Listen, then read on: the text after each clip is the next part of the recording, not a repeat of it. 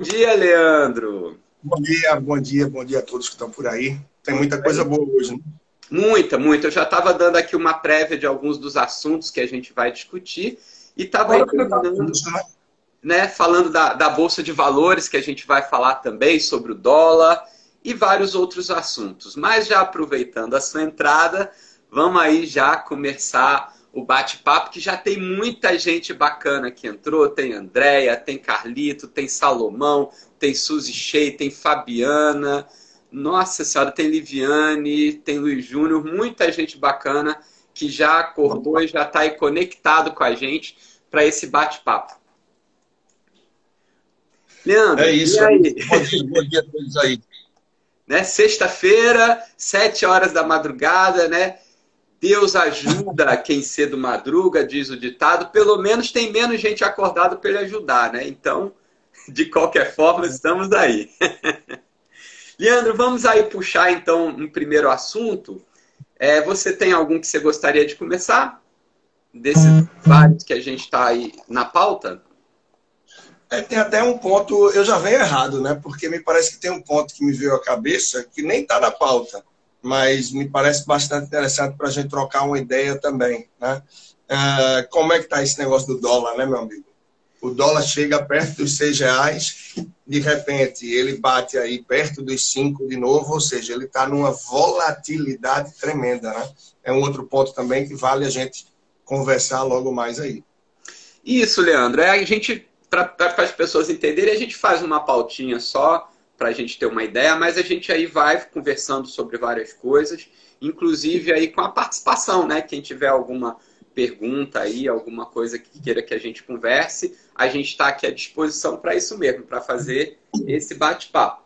É, Leandro, eu vamos, então vou puxar um assunto aqui, que é a boa e velha caderneta de poupança, né?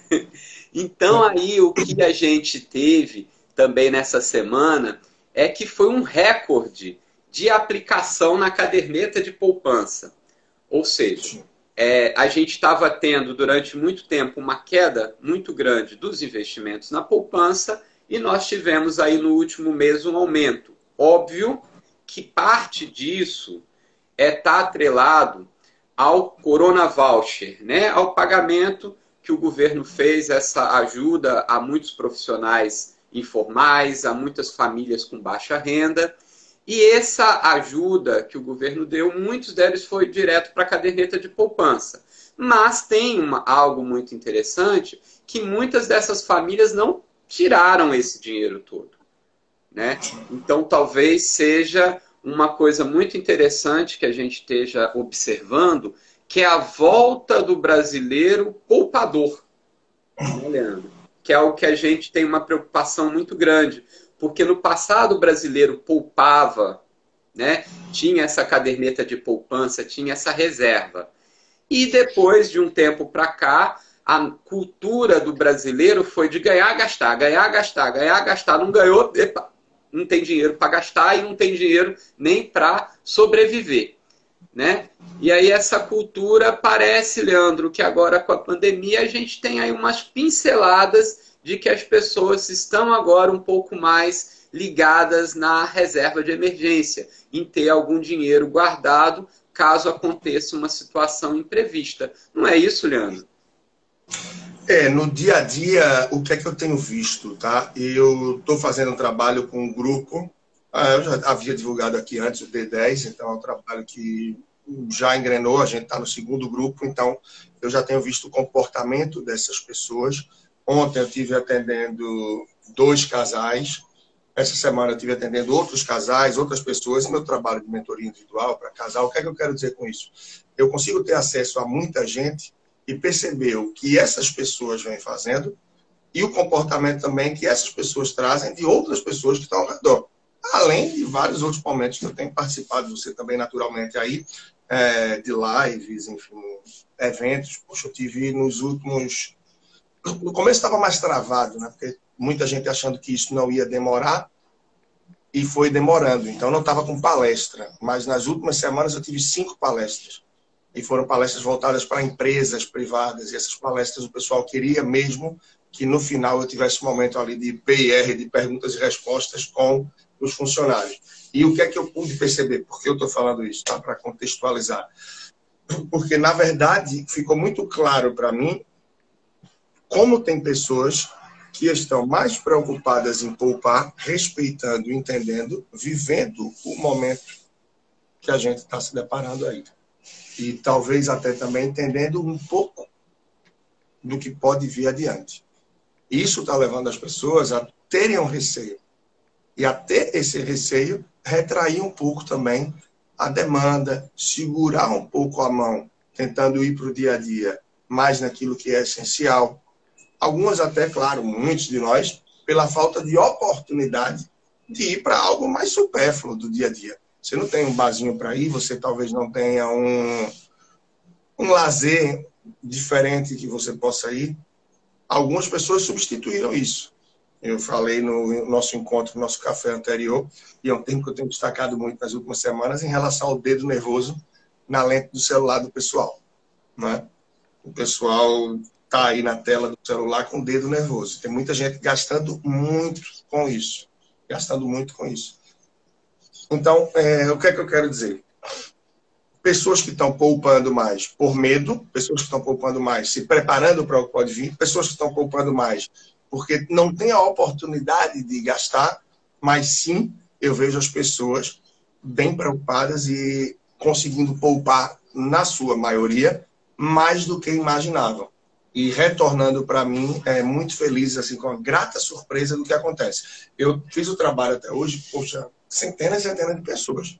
Trabalho individual, não estou nem falando de curso, etcétera. E tem várias pessoas, principalmente aqueles que acabaram há menos tempo, que tem o hábito que eu motivo de, ó, quando começar o mês, me dá um feedback aí de como é que foi teu mês.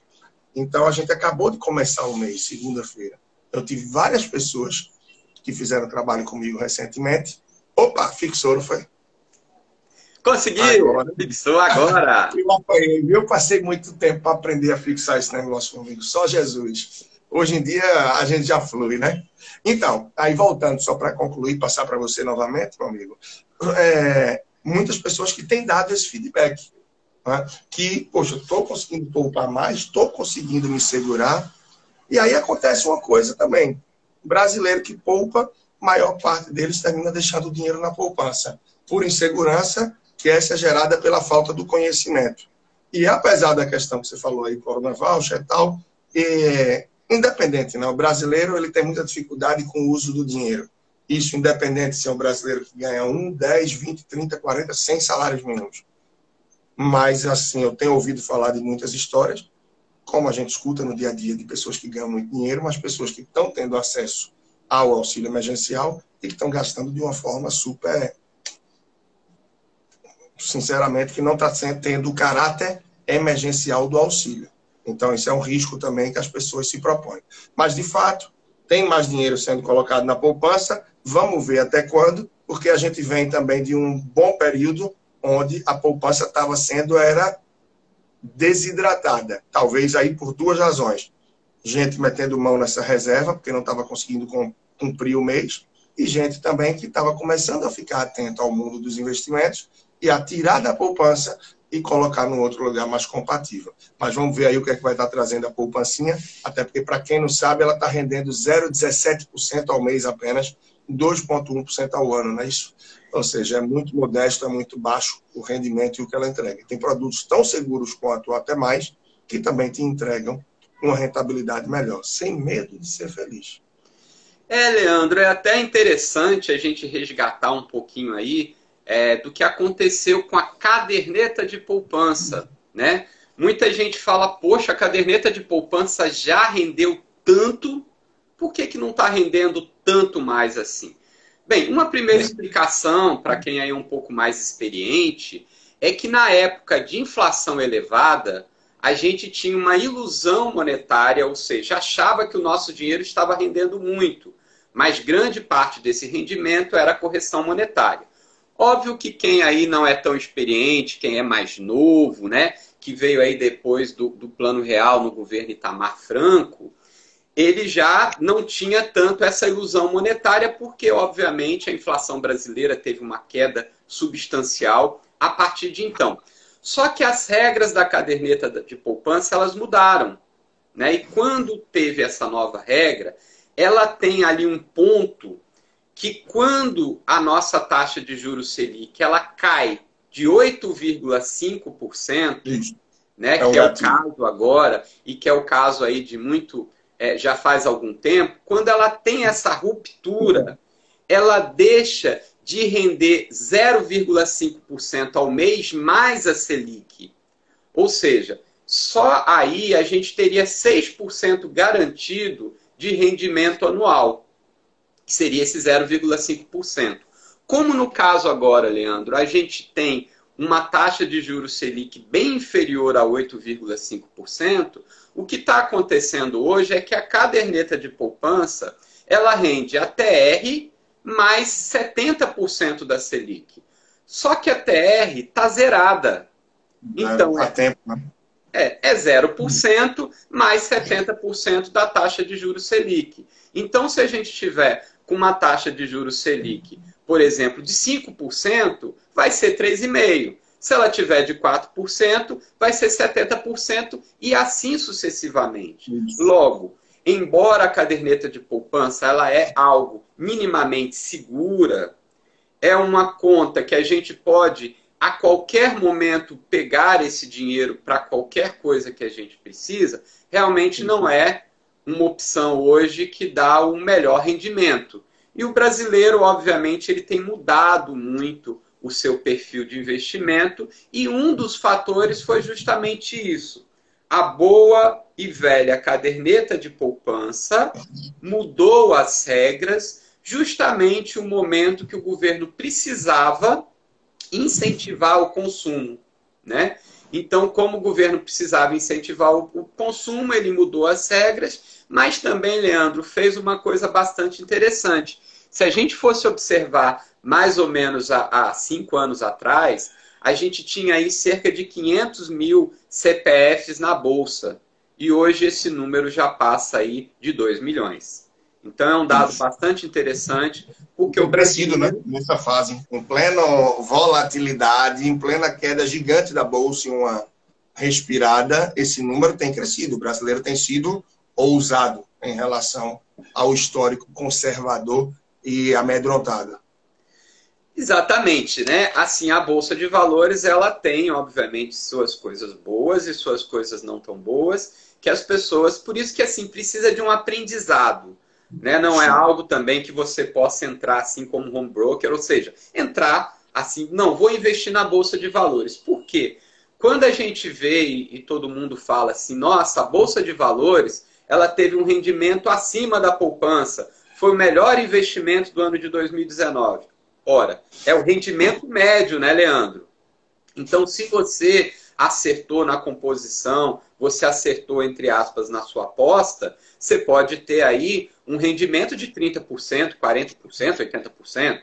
Porém, também, né, dependendo do, do seu investimento, você pode não ter um investimento tão bom assim.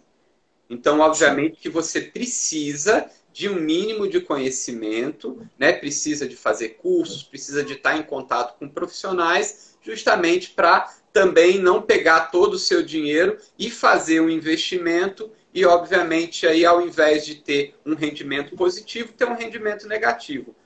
Não é isso, Leandro? Não, isso. E é exatamente nessa linha do que a gente tem que pensar e abrir, ter mais conhecimento.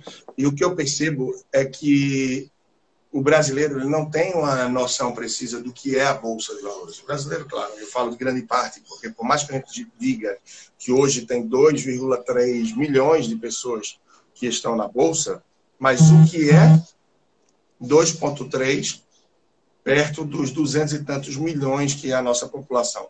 A gente está falando de um por cento, não muito mais do que isso. E desse um por cento, se a gente for observar, tem vários C P Fs que nem ativos estão mais na Bolsa.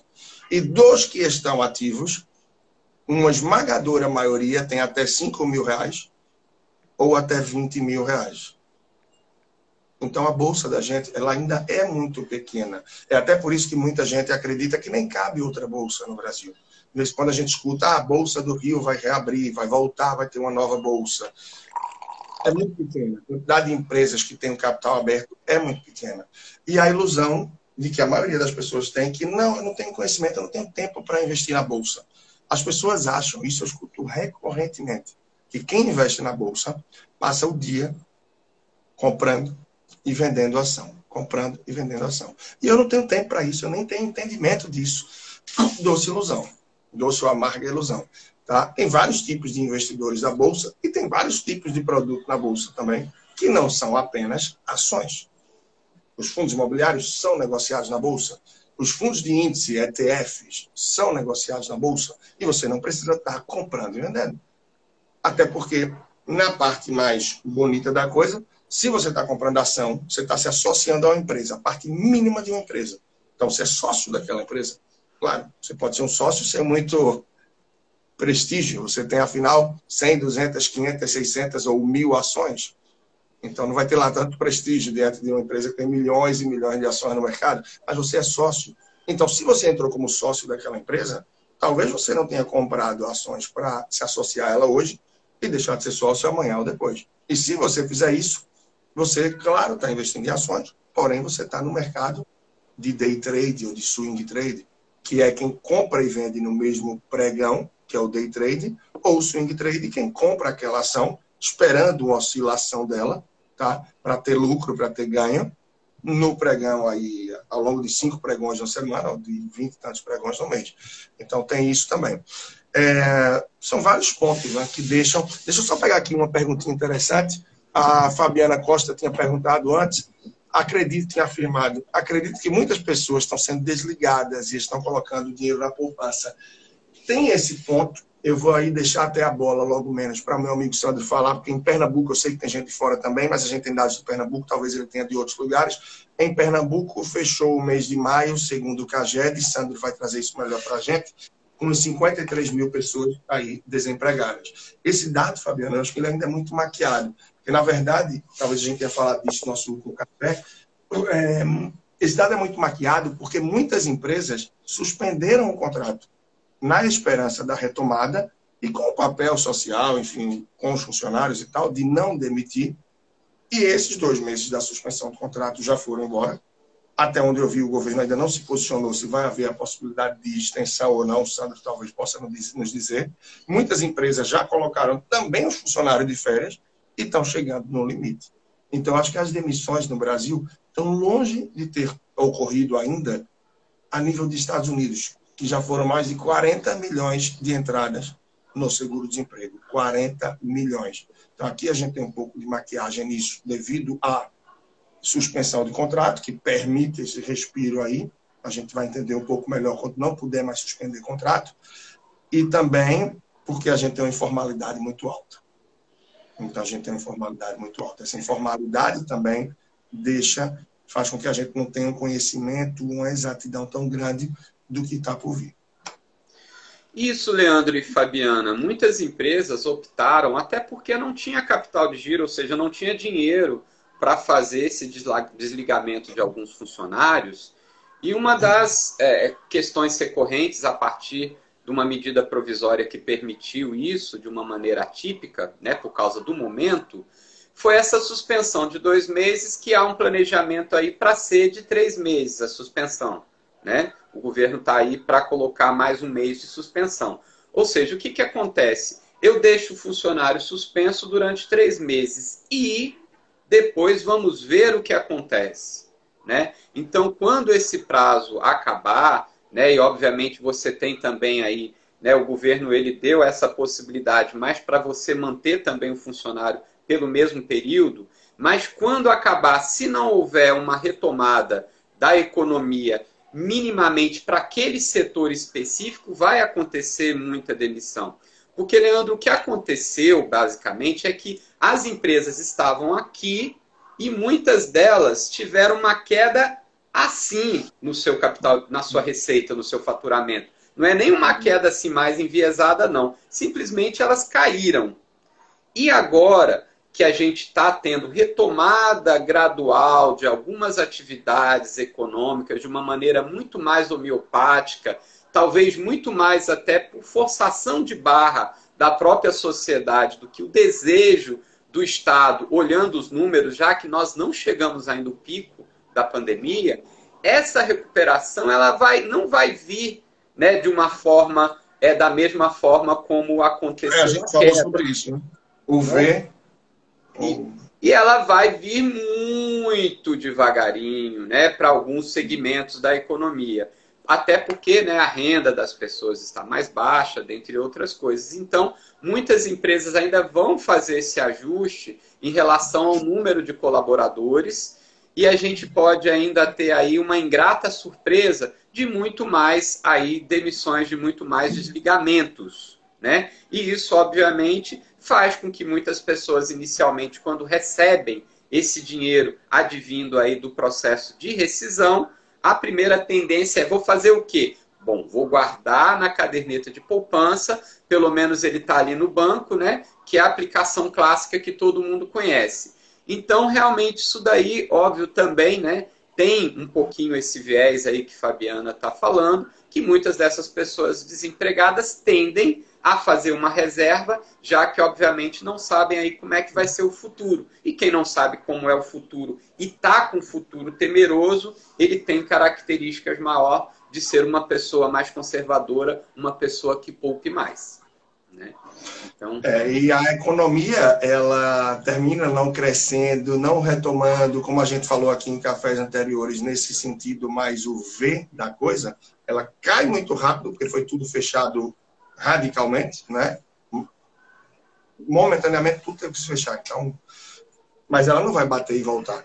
Eu falei que eu acredito muito mais no checkzinho, né?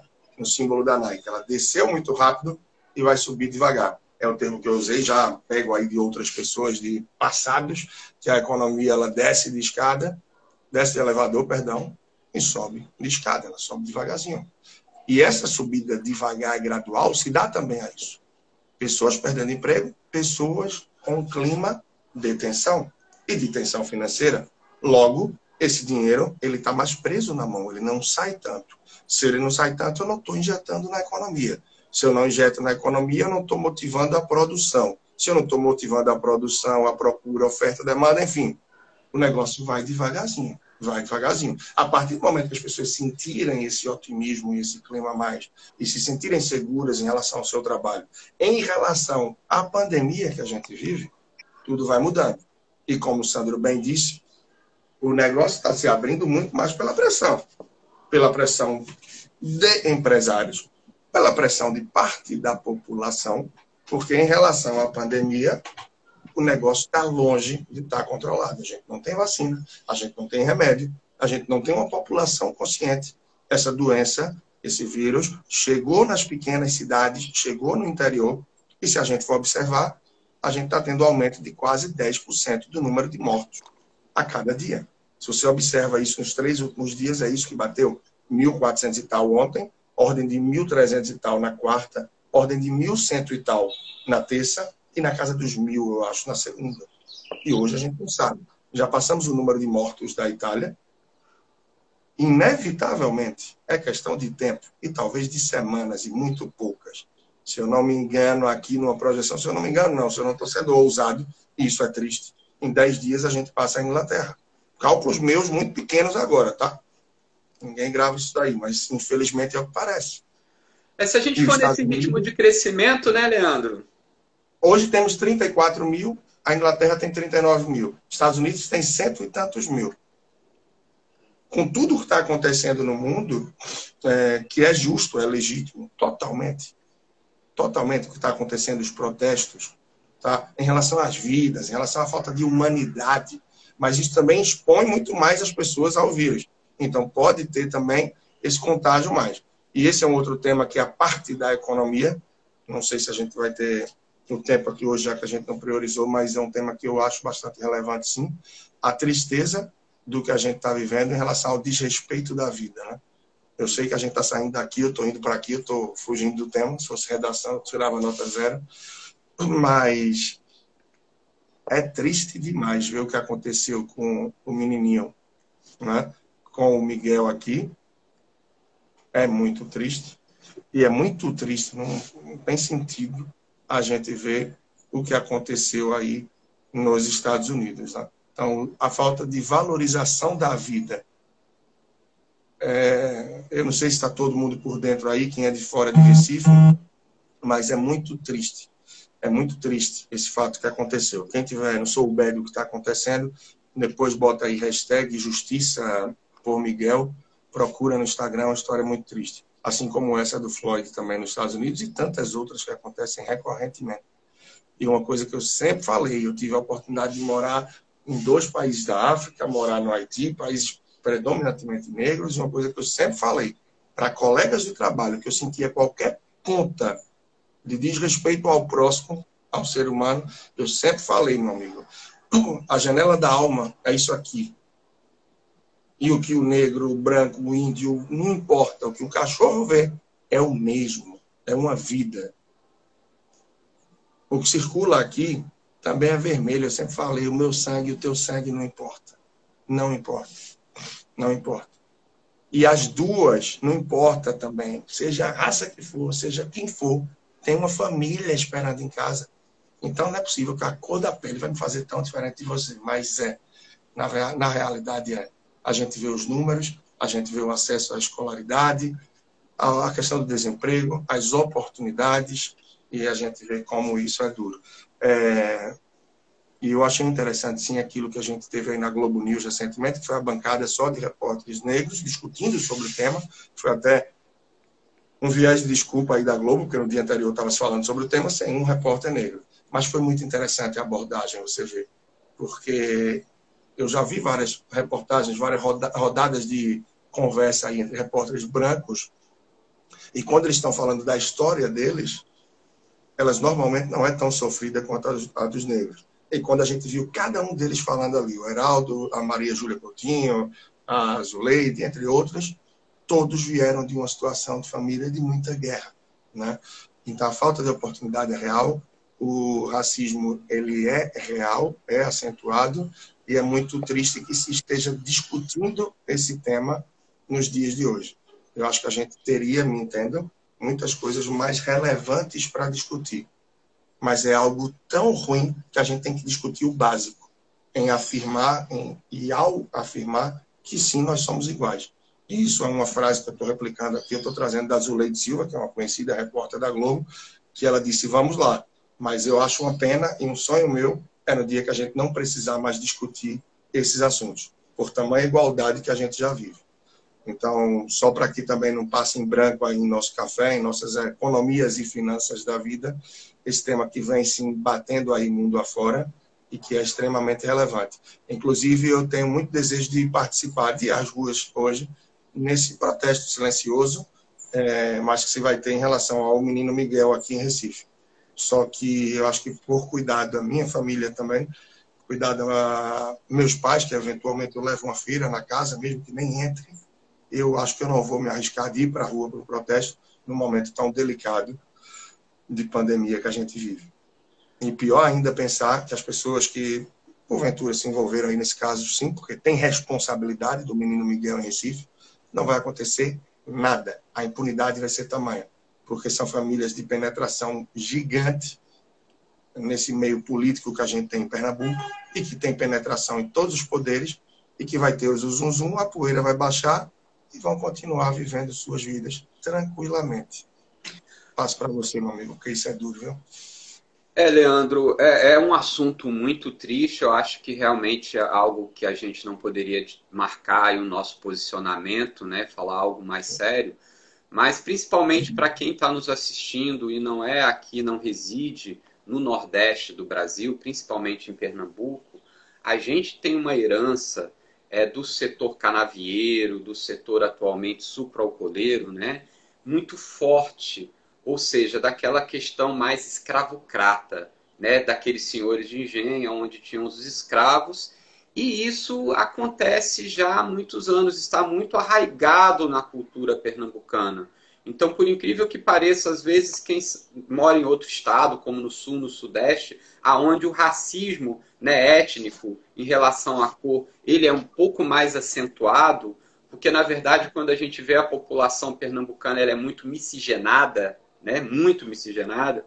Então, quando a gente acha que aqui não há um racismo, não há ainda essa é, é, herança patriarcal, essa herança canavieira, essa herança do senhor de engenho, a gente vê isso latente no dia a dia e quando acontece um fato, uma cena quanto é, como essa, a gente volta a refletir sobre o que acontece ainda aqui com muitas famílias que vivem em situação análoga à escravidão, né? Na casa de pessoas que a gente vê e estão aí na sociedade com muito dinheiro, com muita influência, com muito poder político, como você aí bem colocou. Então, vamos deixar aí registrado o nosso luto em relação a isso, né? Os protestos hoje vão acontecer, é, a, salvo engano, às quinze horas, justamente em frente às torres gêmeas. Acho que às treze, é, saindo do T J, do Tribunal de Justiça, em direção ao prédio do ocorrido.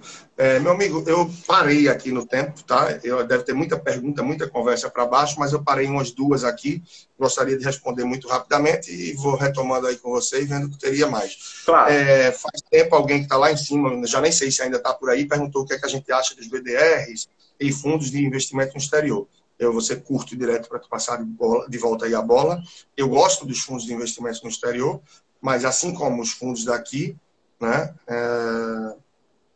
os fundos mais locais, que tem investimento apenas local, nacional, tá? A parte dos B D Rs e tal, eu acho que tem que se ter uma avaliação muito grande, né? Não só do gestor do fundo, do histórico, das taxas, regras de entrada e saída, e eu gosto também dos fundos aí dos B D Rs, né?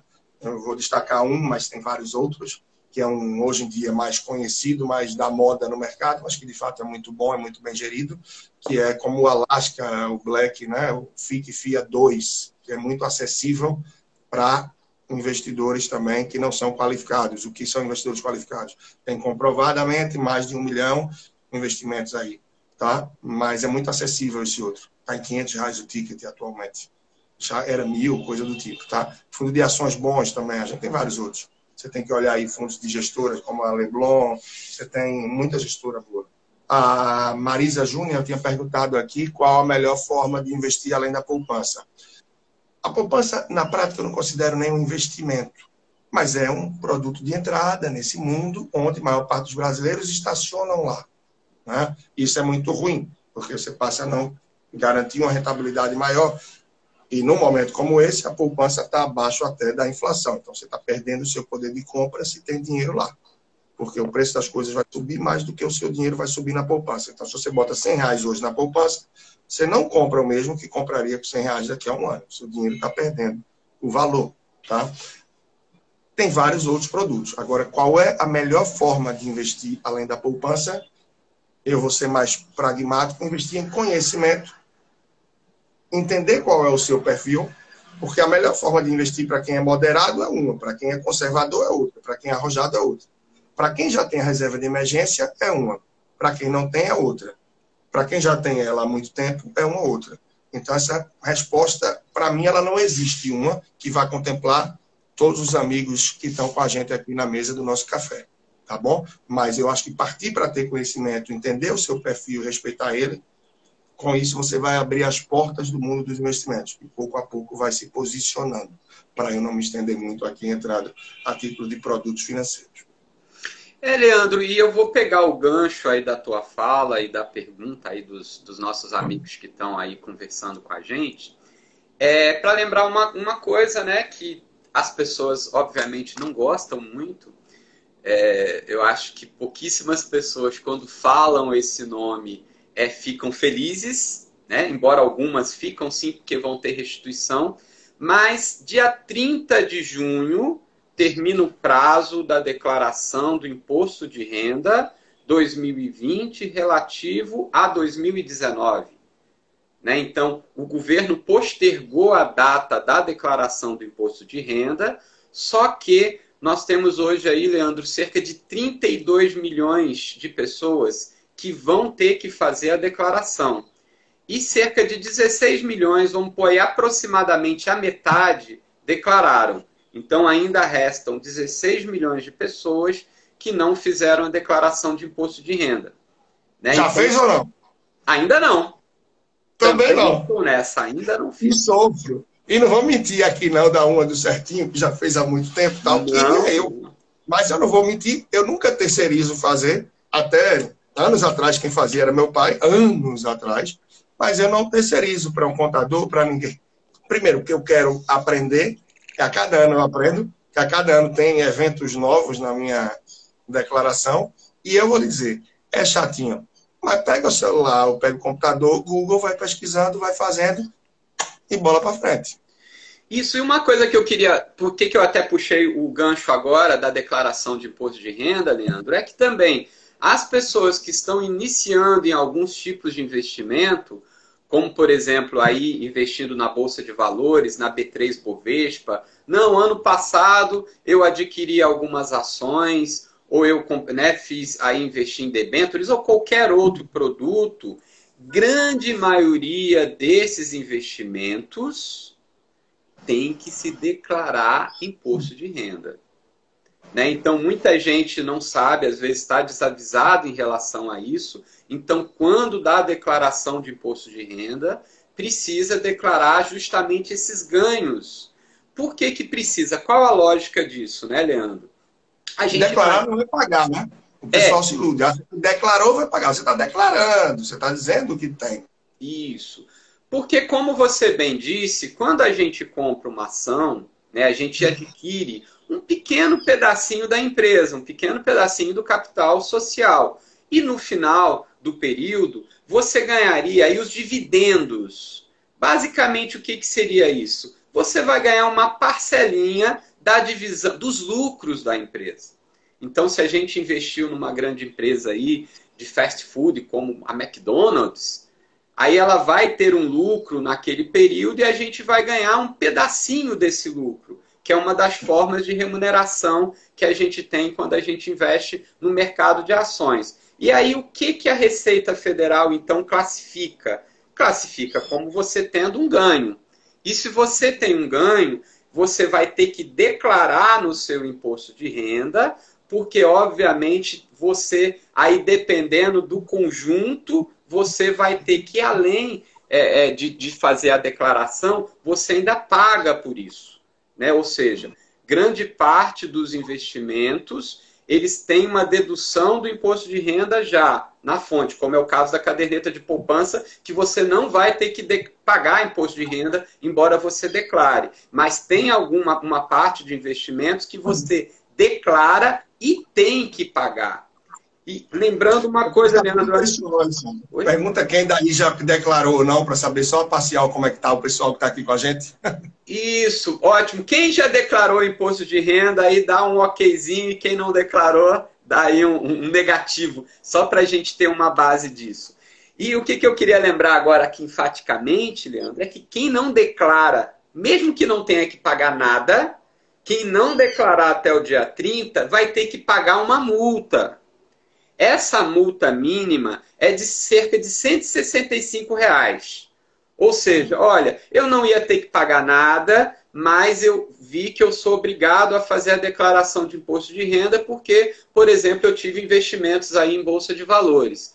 Então, se você olha, Patrícia já, Mariel já, né, muita gente aí, Flávio, o Flávio não, Simone também não, Larissa já... Pois é, estão ainda ganhando, só que Salomão não, eu e Leandro não, parece que tem menos gente, olha, Dani também não, muita gente ainda não fez a declaração. Então até, Leandro, a gente pode aí na próxima sexta-feira dar algumas dicas estratégicas para a gente diminuir aí o valor a ser pago é, de imposto de renda, né? Claro, não é que a gente vá fazer nada é, errado, não é que a gente vai fazer aí como as empresas fazem uma evasão fiscal, mas nós vamos na lógica da empresa da elisão fiscal, ou seja, algumas estratégias para reduzir o pagamento do imposto de renda, ou até para aumentar a nossa restituição. E aí é interessante isso, Leandro. Se a gente não declara no prazo, tem essa multa de cento e sessenta e cinco reais no mínimo. Por quê? Se você não fez sua declaração e teria... que pagar, né, para o leão, como dizem, cinco mil reais, a multa vai ser de mil reais. Ou seja, quanto mais você tem que pagar ao, ao, ao leão, ou seja, quanto mais você vai ter que pagar através da Receita Federal ao governo, Se você não declara na data correta, não manda na data correta, você tem uma multa que é de até vinte por cento devido. Se você dever cinco mil e você atrasa, você vai ter uma multa de mil reais. Fora que aí vem a Selic, vem multas, vem outras taxas. Então é muito importante, muito importante, para quem ainda não fez a declaração do imposto de renda, primeiro, ver se ele é uma pessoa que vai ter que declarar. Então, só aí para a gente já adiantar aí uma das questões, é, que é o mais comum para as pessoas, é todo mundo que teve um rendimento superior aí a cerca de vinte e oito mil e quinhentos reais no ano passado. Quando a gente fala assim, fala, caramba, vinte e oito mil é muito dinheiro. Não, não é muito dinheiro, Leandro, porque é por ano. Como no ano nós recebemos, quem é um profissional seletista, treze vírgula trinta e três salários, ou seja, a gente recebe os doze salários, a gente recebe as férias mais um terço, e a gente recebe aí também o nosso décimo terceiro. Então, quem recebe um pouquinho mais, aí eu acho que uns dois mil e cem reais, já são pessoas que obrigatoriamente pela renda, né, tem que fazer a declaração do imposto de renda. Isso pega... Você fez as continhas aí, né? É mais ou menos isso, não é, Leandro? dois mil e cem, aí eu também fiz as contas rápidas aqui. Então, é realmente uma renda que não é uma renda muito elevada. Lembrando que tem meses que a gente faz hora extra, tem pessoas que ganham comissão, tudo isso... Você bem colocou aí a questão das férias do décimo terceiro, que também estão no bolo aí do ano. Isso está bem colocado. Então, todo e isso a Fabiana falou, eu, eu declaro logo porque eu quero receber logo a restituição. É o caso da minha esposa também, ela declara logo porque quer receber logo a restituição. Tem gente que prefere declarar por último para receber mais no final do ano, quando está perto ali da, do período de confraternizações ou mesmo da virada do ano, para já virar com um dinheirinho para o começo do outro ano. Então, cada um tem sua estratégia. E tem outros que, não, nesse caso, eu não tenho estratégia nenhuma mesmo, não. Eu vou deixando... Porque é muito ruim fazer aquilo. Eu não vou dar um aqui do super organizado nesse sentido, não. Eu sou muito organizado no dia a dia. Imposto de renda eu também sou, porque eu vou guardando tudo que eu tenho para chegar na hora, juntar e vamos embora. É, Leandro, inclusive esse ano a primeira, como foi é, protelado aí o prazo, né? Tem gente que já recebeu restituição. A primeira foi paga aí dia trinta e um de maio. O que eu não gosto muito, quem fica assim, ah, eu quero fazer logo para receber logo. Porque parece que as pessoas que querem fazer logo para receber logo estão com algum probleminha de planejamento financeiro. Por quê? Se eu quero fazer logo para receber logo é porque eu estou precisando de dinheiro. Se eu estou precisando de dinheiro é porque normalmente há um furo no meu orçamento, né? Não estou dizendo que é o caso de todo mundo.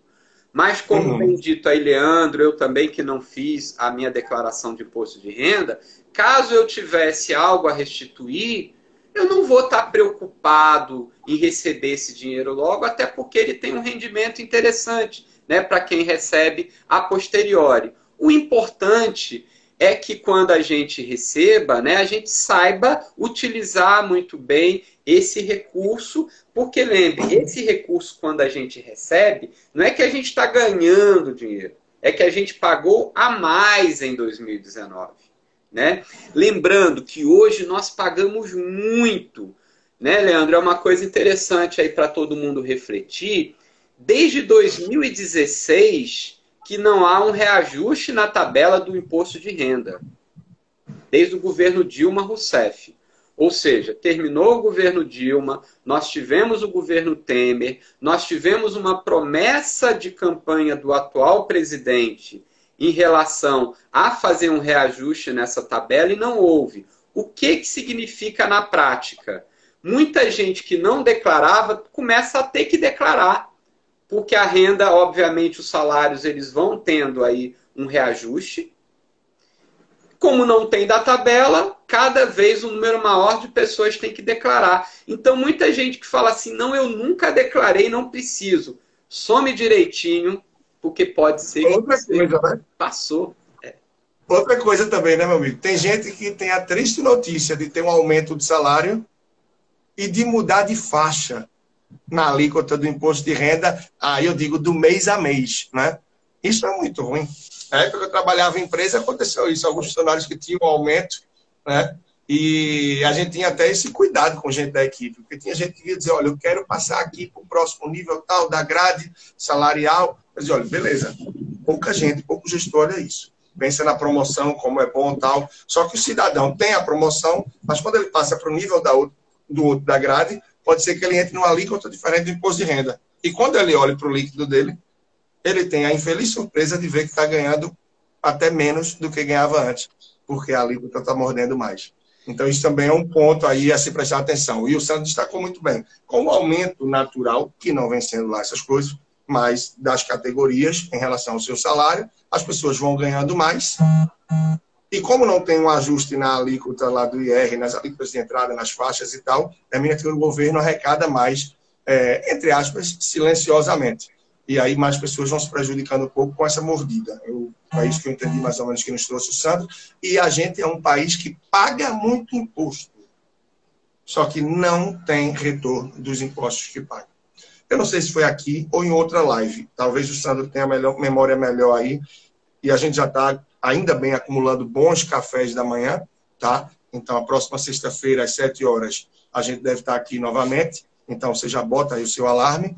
Mas o que é que acontece? Eu falei que uma vez, eu tive a oportunidade de morar em outros oito países aí fora o Brasil, trabalho voluntário, trabalho na construção civil, juntei um dinheirinho, fui para um estudar, e nessas minhas andanças mundo afora, eu estava conversando uma vez com a dinamarquesa, e eu não sei se contei essa história aqui, se eu contei, me diga, porque eu repito mais rápido, porque tem gente que não estava no anterior ou no outro.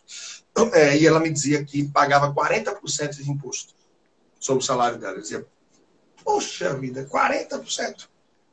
Mas aí, quando eu comecei a falar as despesas que você tem no Brasil, quem pode pagar um, um plano de saúde, tem que pagar uma segurança, dependendo do que for aí, de prédio, de casa, etcétera. Você tem que pagar a educação. A gente paga mais do que quarenta por cento. Porque a gente paga imposto para não ter retorno na educação, não ter na saúde. Você quer uma escola melhor, termina botando numa privada. Você quer um atendimento médico melhor, você termina indo para o privado, para o particular. Você quer... Então, a gente termina pagando muito mais. E a alegria e felicidade dessa dinamarquesa e do povo que paga altos impostos e que tem segurança, educação, lazer e vida de qualidade. Aqui a gente vive amedrontado, né? É, isso é a lógica da social-democracia europeia, né, Leandro? É, deixa eu agora também aqui ver algumas é, perguntas aqui, né, das nossas, das pessoas que estão nos acompanhando, conversando. Olha, Andressa, ela fez um relato aí muito interessante. O que que aconteceu? Ela está hoje na Europa, ela teve uma rescisão trabalhista, não declarou e ficou com o C P F cortado.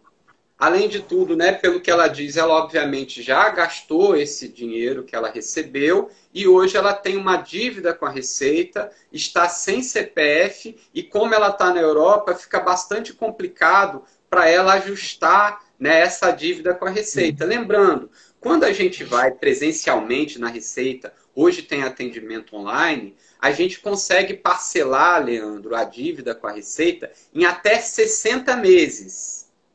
Cinco anos, né? Ou seja, é bastante tempo, mas pelo menos a gente vai se encaixar ao nosso orçamento.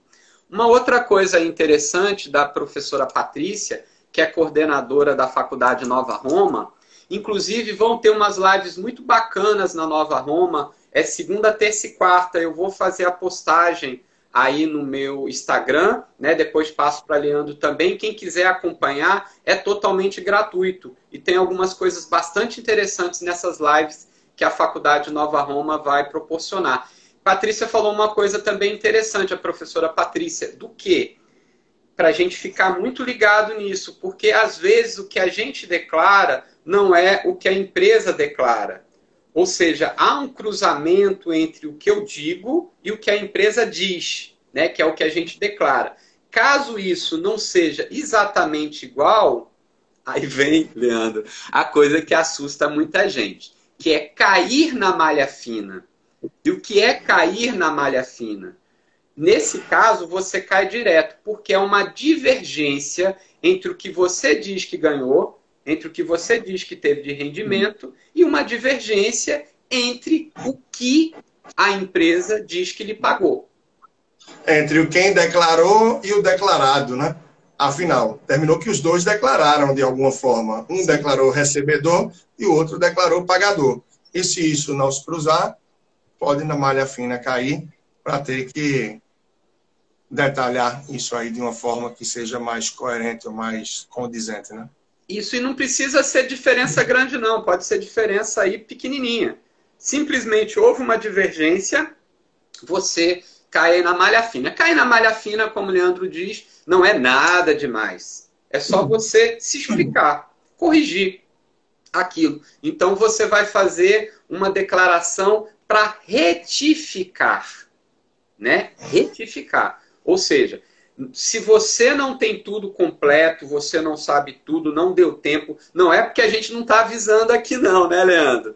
Dia trinta de junho. Mas se você não tiver tempo, acontecer alguma coisa e faltar alguma, algum dado para ter alguma informação, dia trinta de junho, na verdade, vamos marcar dia vinte e nove, você envia. Depois você faz a retificadora. Porque pelo menos você enviando, você não vai ter a multa, né? Então isso é muito importante. Agora envia, né, meu amigo? Envia da melhor forma possível. Porque tem gente que envia só por enviar, para dizer que não vai ter a multa e depois faz a retificadora. Só que a retificadora é a totalizadora. A pessoa não fez mal nenhuma. É. Ela só enviou para não ter problema. Então, ficar atento a isso e outras. Se não tem conhecimento para fazer, se não quer fazer, se não gosta de fazer, paga um contador para fazer. Agora, procura um contador bom. Teve gente próxima de mim esses dias falando: caramba, o contador ano passado fez um bocado de besteira. As minhas ações, isso, aquilo, outro, ele declarou de uma forma errada. Então, cuidado que se tem que ter. Querendo ou não, tem contador que não investe e que também não entende bem como declara determinados investimentos. Ele não precisa investir para saber como fazer. Ele pode ter o conhecimento técnico, né? Mas é importante você ter uma referência do contador. E não é um serviço que, no geral, custa tão caro e que vai te deixar mais tranquilo. Mas não deixa para a última hora também. É, não, não pode deixar para a última hora, não, né? A gente precisa, claro, se precisar, se tiver necessidade de ajuda, o importante é contratar um profissional que você tenha boas referências desse profissional, né? Para que ele possa realmente lhe ajudar e que não dê problema futuro. Porque você pode ter problema por até cinco anos, Leandro, né? É muito tempo, então você pode hoje declarar, achar que está tudo bem e daqui a três anos você ser chamado à Receita Federal para fazer aí ajuste ou dar explicações. Por isso que você tem que guardar tudo. Recibo médico, por exemplo. Ah, eu fui ao médico, tem um recibo aí de quinhentos reais, né? Assinado pela clínica, com C N P J, assinado pelo médico, com o C P F do médico, eu declarei. Ótimo. Você não pode jogar fora ou dispensar esse documento. Esse documento tem que ficar guardado por cinco anos, porque você pode ainda ser chamado para prestar contas nesse período, né, Leandro?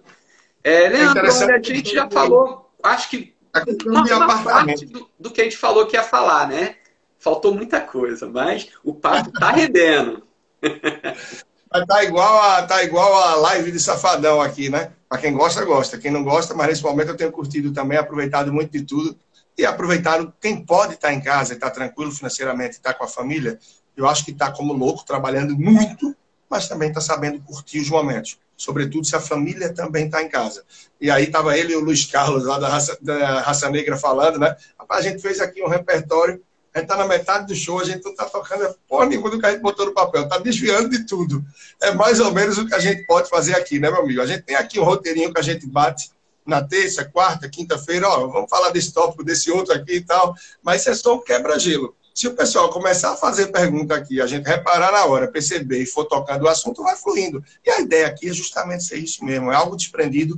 Eu entro aqui muito mais no viés econômico, no viés macro, do que o que eu trabalho mais no dia a dia, que é a questão de finanças pessoais, de gestão financeira para casais. Então, eu venho muito mais nessa toada aí com o Sandro, que é muito bacana, e a gente vai batendo essa bola. E a ideia é estar sempre agregando aí para vocês. Até quando a gente vai levar esse café, economia e finanças nas sextas-feiras, às sete horas da manhã, eu não sei. Mas a cada sexta, a gente renova o contrato com você, tá? se você, claro, tiver interesse de estar aqui com a gente, por mais uma ou duas sextas-feiras. E eu acredito que eu e meu amigo Sandro já estamos aí a par de, na próxima sexta-feira, mais uma vez estar aqui até as sete horas da, ou, nas, às sete horas da manhã. É uma coisa que vai durar sempre? Absolutamente não. Até porque quando as escolas reabrirem, eu não volto com meu filho primeiro para a escola, eu acho que eu vou dar um intervalozinho, mas quando esse negócio voltar e a realidade girar, essa hora eu estou voltando da academia, é, vai estar em outra dinâmica. Mas nem por isso vocês vão estar sós e abandonados aqui. O Instagram de Sandro tem sempre muito conteúdo, no meu também. É, eu tenho duzentos e sessenta episódios de podcast. Então, se você procurar em qualquer plataforma por Leandro Trajano, tá? Spotify, Deezer, SoundCloud, Apple Podcasts, YouTube, tem muito conteúdo. E o Sandro também, que está cada vez mais presente é, na mídia, assim como eu, e aqui nas redes sociais. Então, é muito prazeroso, é muito importante para a gente estar tá contribuindo de alguma forma com tudo isso. E até trazendo algo que eu lancei ontem aí, tá? Quem gosta de finanças para casais, quem gosta do tema, conversar sobre, é, sobre finanças no relacionamento e tal, eu vou ter um evento muito bom no meio do mês de junho. Finanças para casais aí com especialista na área de relacionamento, psicoterapeuta. E aí, para você saber um pouco mais, vai lá no meu Instagram, no link da bio tem detalhes e também no meu último post. É, Leandro, é, vou até falar uma coisa aqui. Olha, para a gente, às vezes a gente passa algumas perguntas, não consegue responder. Aí eu vou dizer que às vezes é um pouco complicado, porque como fica passando, e a gente está conversando também aqui, tá vendo? Quando o Leandro está com o rosto mais para frente, ou quando eu vou assim, é justamente que a gente está tentando ler, que é bem pequenininho, né? Então, às vezes, passa alguma informação que a gente não consegue responder, né? Mas a gente tenta aí, pelo menos, essa interação e responder ou comentar, pelo menos, aí coisas que a gente pode não ter tanto conhecimento, mas aí tudo que perguntem. E aí também é interessante, tanto no meu Instagram como no Leandro, já fazer perguntas prévias, né? Porque aí a gente já começa muito lá, bom, já até bom. Inclui na pauta, né? Muito e também bom, muito a gente bom. Saber se vocês realmente estão gostando, porque, óbvio, quanto tiver gente gostando, a gente tiver com tempo, a gente está aqui, né? É, é, ela está falando que você está precisando de óculos. A gente está aqui com vocês e, obviamente, quando a gente perceber que realmente, né, a gente não está mais agregando tanto conhecimento, a gente parte para outros projetos, outras coisas. Então, é muito importante. Vamos para outro viés, vamos para outra coisa, é. mas, mas nesse cenário econômico no que a gente está abordando, o Brasil é muito dinâmico, né? Para não dizer também polêmico. Então, ele é uma fábrica de temas que vai sempre nos deixar numa crista da onda. Falando de bons ou de maus momentos, a produção do Brasil é intensa nesse sentido, né? E uma coisa que eu ia pedir para vocês, quando estiverem por aqui, ou agora mesmo, ó, vai nesse aviãozinho que tem aqui, manda para três pessoas que você sabe que se interessam pelo tema agora, você não vai sair da live. Você vai no aviãozinho e manda para três pessoas. Essa pessoa vai ficar curiosa e no próximo talvez já esteja aqui. Divulga, dá um print na tela e chega junto com a gente. Tchau!